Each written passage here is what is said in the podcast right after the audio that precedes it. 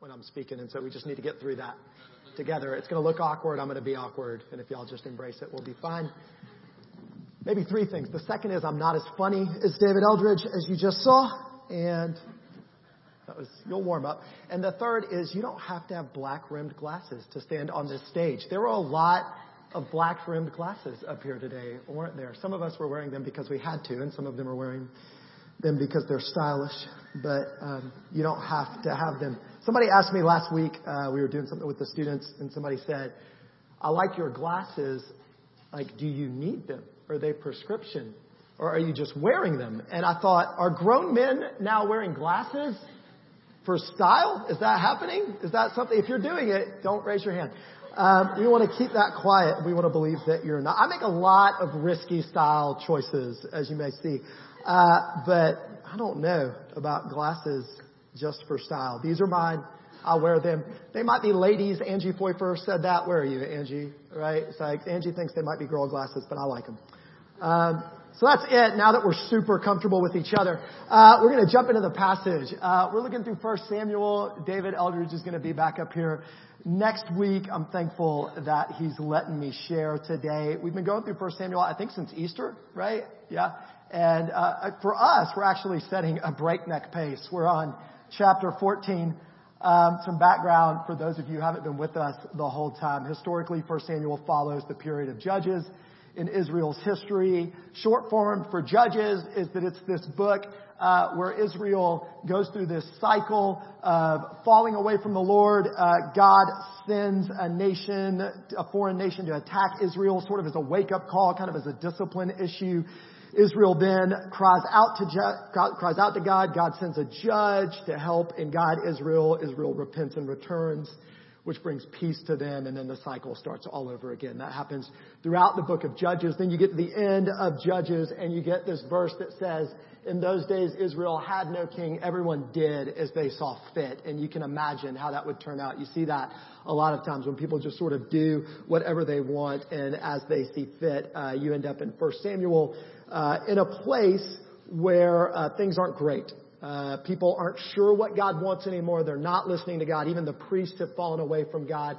Finally, Samuel steps onto the scene as a priest and a judge, restores Israel after a pretty significant loss where the ark, which represents the presence of God, is carried away. Uh, Israel returns to God uh, as Samuel leads them. Uh, then Israel comes to Samuel and um, they say they want a king, very much for the same reasons that your kids want iPhones. They say everybody else has one, and we want one too. Um, and just like you might say to your kids, uh, God says through Samuel, that's not a great reason uh, to have a king, but Israel says we want one anyway. They won't relent. So finally, um, God gives them a king. He gives them their first king uh, in the version of a guy named Saul. Saul looks the part of a king. He's tall, like most jerks. He is. So I'm standing up on this, but you can't tell I'm not that tall.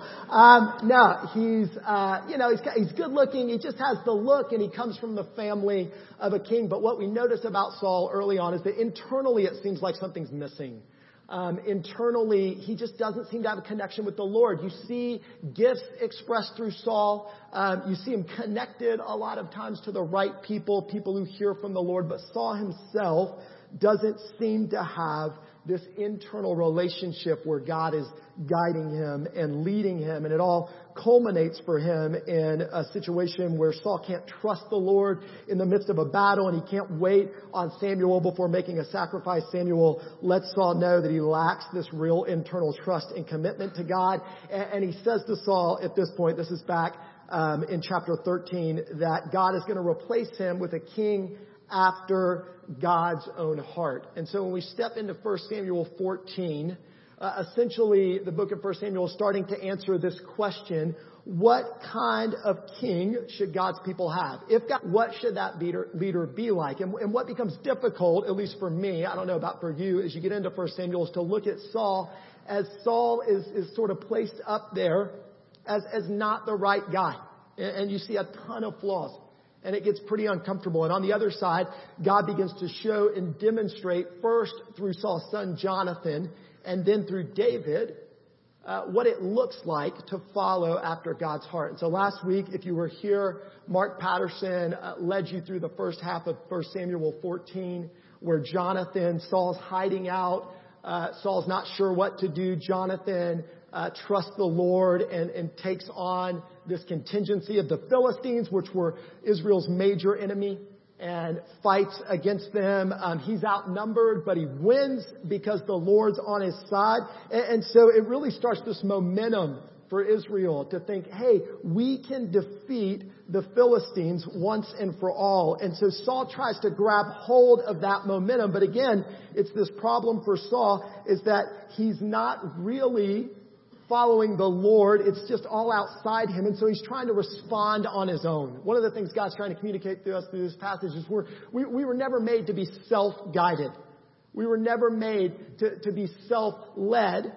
And that's sort of the chaos that you're going to see unfold here with Saul, is that Saul's res- responding externally while Jonathan is, is responding to the Lord. So we're going to jump into, into this passage midway through in verse 24. And what's happening is the Philistines are on the run. So Jonathan has, with the Lord's help, taken on the Philistines, scared them. They're a bit chaotic and they're on the run. And so Saul has said, we are going to chase these guys through the night. And we're going to defeat the Philistines once and for all. And we step in here in verse 24. It says, Now the Israelites were in distress that day because Saul had bound the people under an oath, saying, Cursed be anyone who eats before evening comes, before I have avenged myself on my enemies. So none of the troops tasted food. The entire army entered the woods, and there was honey on the ground. When they went into the woods, they saw the honey oozing out, yet no one put his hand to his mouth because they feared the oath. But Jonathan had not heard that his father had bound the people with the oath, so he reached out to the end, with the end of the staff that was in his hand and dipped it into the honeycomb. He raised his hand to his mouth and his eyes brightened. Then one of the soldiers told him, Your father bound the army under a strict oath, saying, Cursed be anyone who eats food today. That's why the men are faint. Jonathan says, My father's made trouble for the country. See how my eyes brightened when I tasted a little of this honey.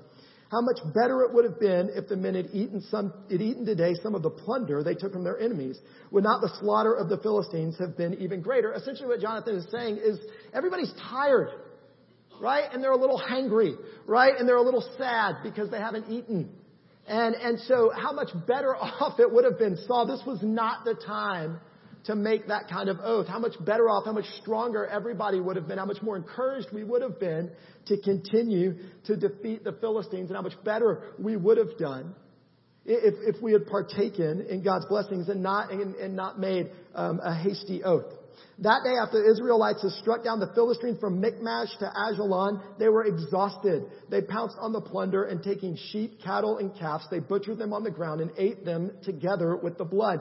Then someone said to Saul, look, the men are sinning against the Lord by eating meat that has blood in it. You weren't supposed to do that. God had uh, made a, a, proclamation in Leviticus saying that, that you don't eat blood because blood represents life.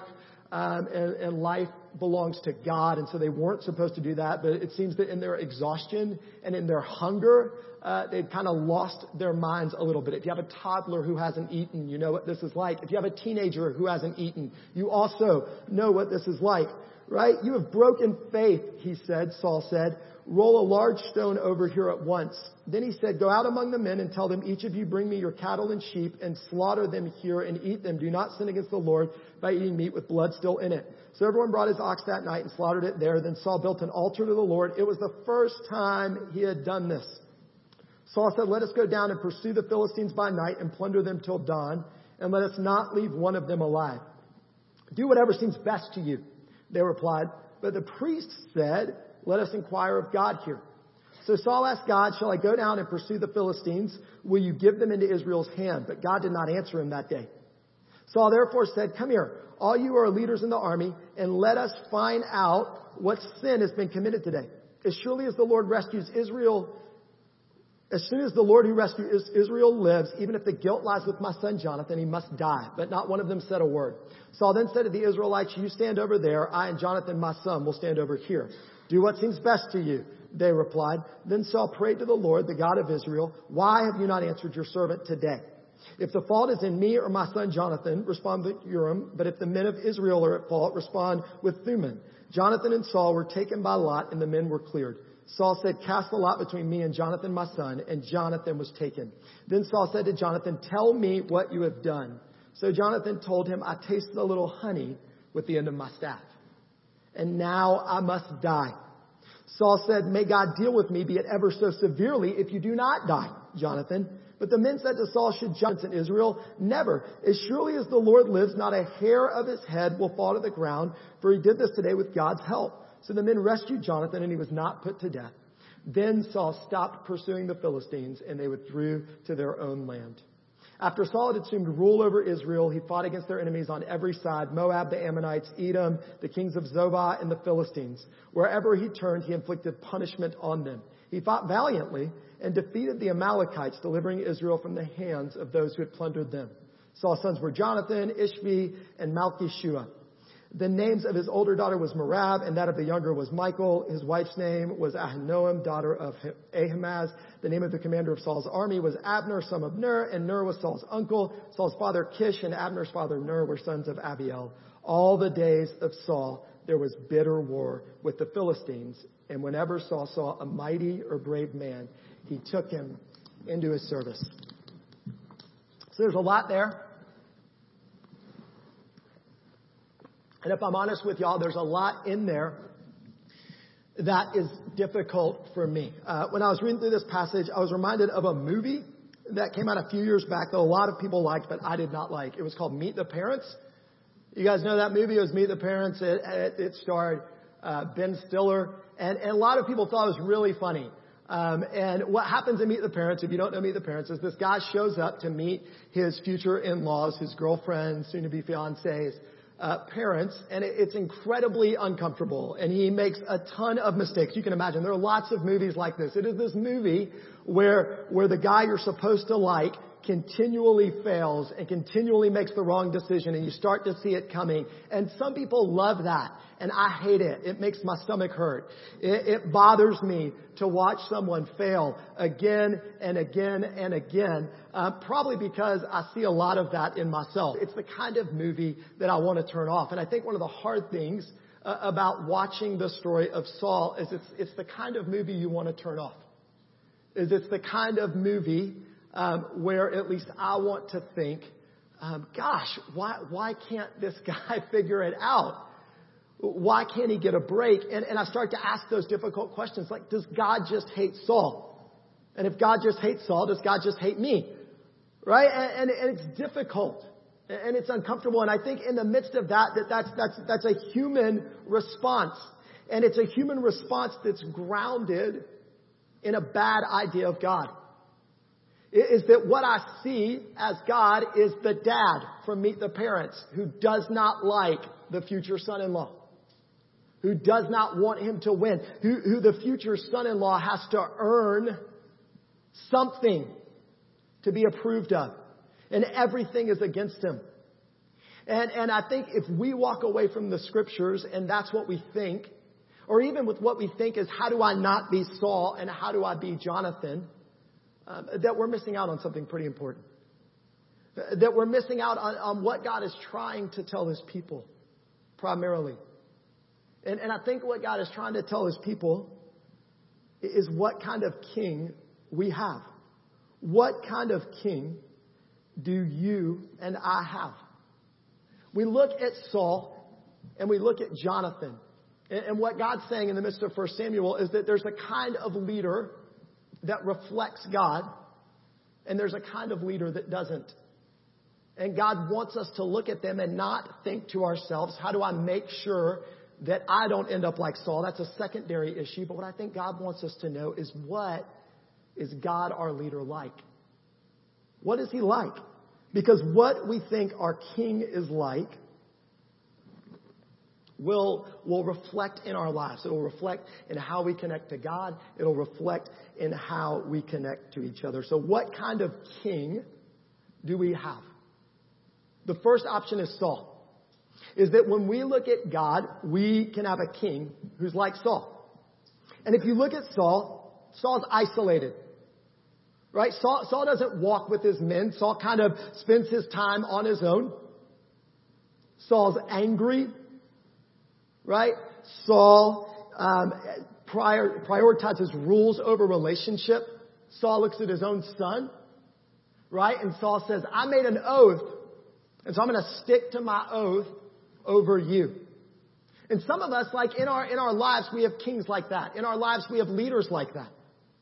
And what it me- begins to make us think is that that's what God is like. Some of us, when we approach God, God feels isolated. God feels distant. It feels like God stands on a hill and makes decisions. It feels like God is most of the time angry with us and against us. And it feels like God is a God of rules over relationship. The, the other option is Jonathan. The other option in this passage for what's the kind of leader that's a leader after God's heart is Jonathan. And I want you to look at Jonathan and think about what kind of leader Jonathan was. Jonathan went to the fight first, right? Jonathan in the first half of chapter 14 doesn't even wait for anybody else. He says, I'll go up there and I'll start this. I'll pick the fight against God's enemies. Jonathan walks with the men, right? That's why Jonathan is able to tell the needs of the men. So, so Saul stands on high and Saul makes some great proclamation that sounds really good. We're not going to eat until we finish this battle. But Saul's not even in the lead chasing after the Philistines. Jonathan, who is there with the people, going through every minute with the people, recognizes their needs. And Jonathan, in, instead of prioritizing rules over relationship, is a, is a leader of faith and trust of faith and trust. And, and I think that God gives us Jonathan, and God gave the Israelites Jonathan as a picture of, of the kind of leader that God wants us to know that we have, of the kind of God that we have, that God is fighting for us. Right? It was God that fought against Egypt for the Israelites when they were slaves and couldn't fight for themselves. It's God that went with Jonathan so that when he was outnumbered, he could win a victory against his enemies. God is fighting for us. God is walking with us. And when God looks at us, He's a God who prioritizes faith and trust over a lot of rules. And, and the reason that, that that's important for us is that when it comes to God, it's a question we answer, whether we intend to or not. When it comes to God, it's a question we answer. What kind of king is God? What kind of king do I believe God is? Because my relationships are going to reflect my beliefs about what kind of king God is. If I think God is a king of rules over relationship, that God is isolated and that God is angry, I'm going to spend my days stressed. I'm going to spend my days anxious. I'm going to spend my days prioritizing winning over relationship and, and rules as a way to make God like me. But if I believe that God's fighting for me, and I believe that God's walking with me, then what I'm going to prioritize is getting as close to God as possible. No matter what. No matter where I'm at. No matter if I'm hungry or if I'm full.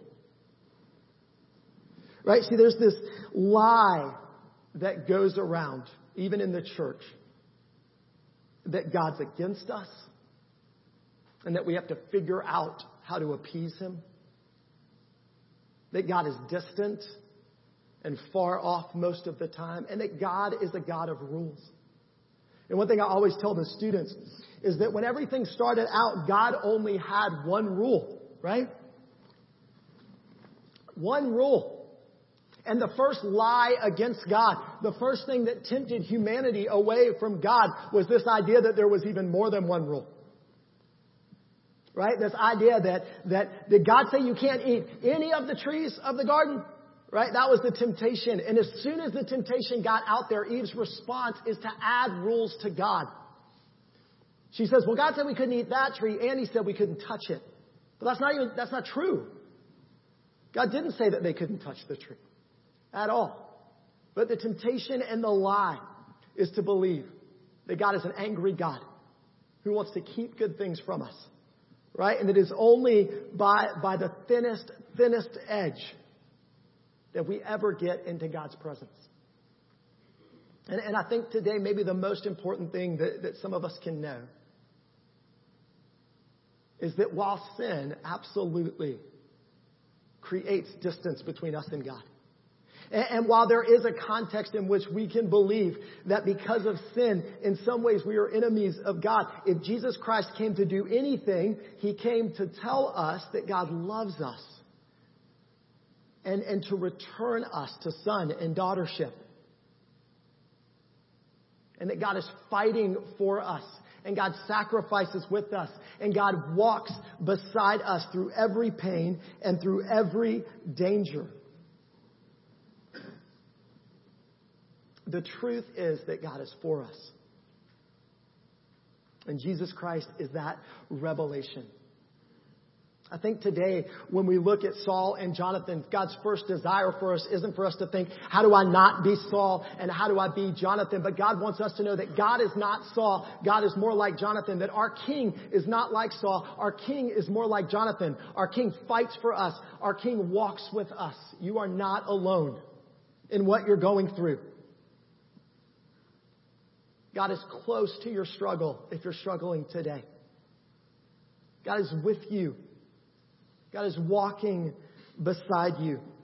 See, isolation breeds distortion. There were these uh, studies done uh, back in the 50s and 60s because they thought that in the United States they thought that our enemies uh, were using isolation to break soldiers down, and so they started to isolate people, and they did it with college students, and they would stick them on this campus, and they would put them in these rooms, um, and they would they would cover up their eyes and they would cover up their hands so they couldn't feel anything, and they would keep them in isolation. And their hope was to isolate them for a couple of weeks to see what would that do to somebody, but they couldn't even make it two days.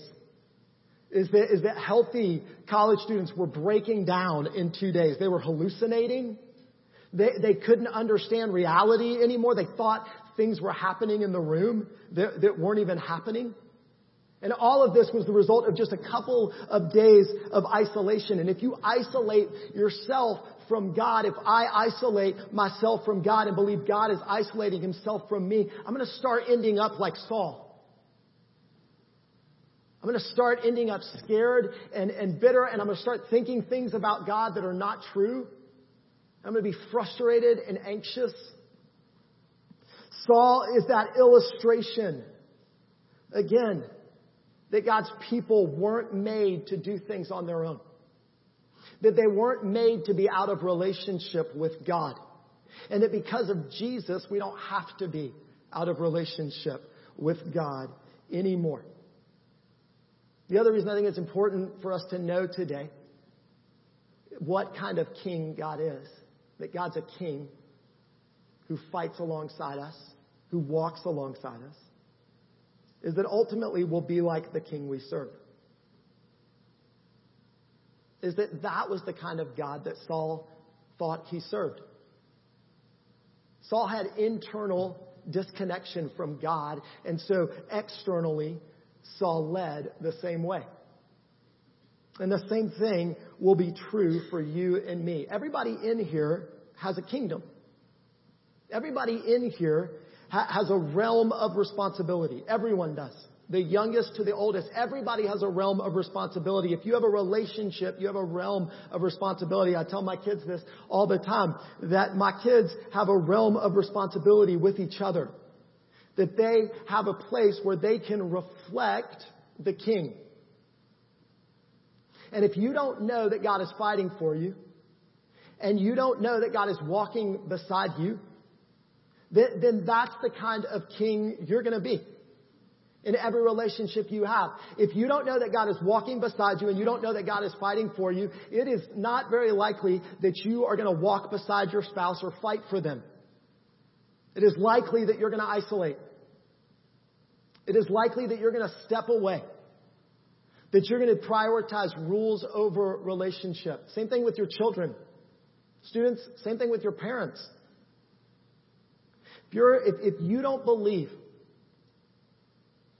that God is with you and that God is for you and you don't lean in to the character of your king, it's going to begin to decay your relationships, just like it did with Saul and Jonathan.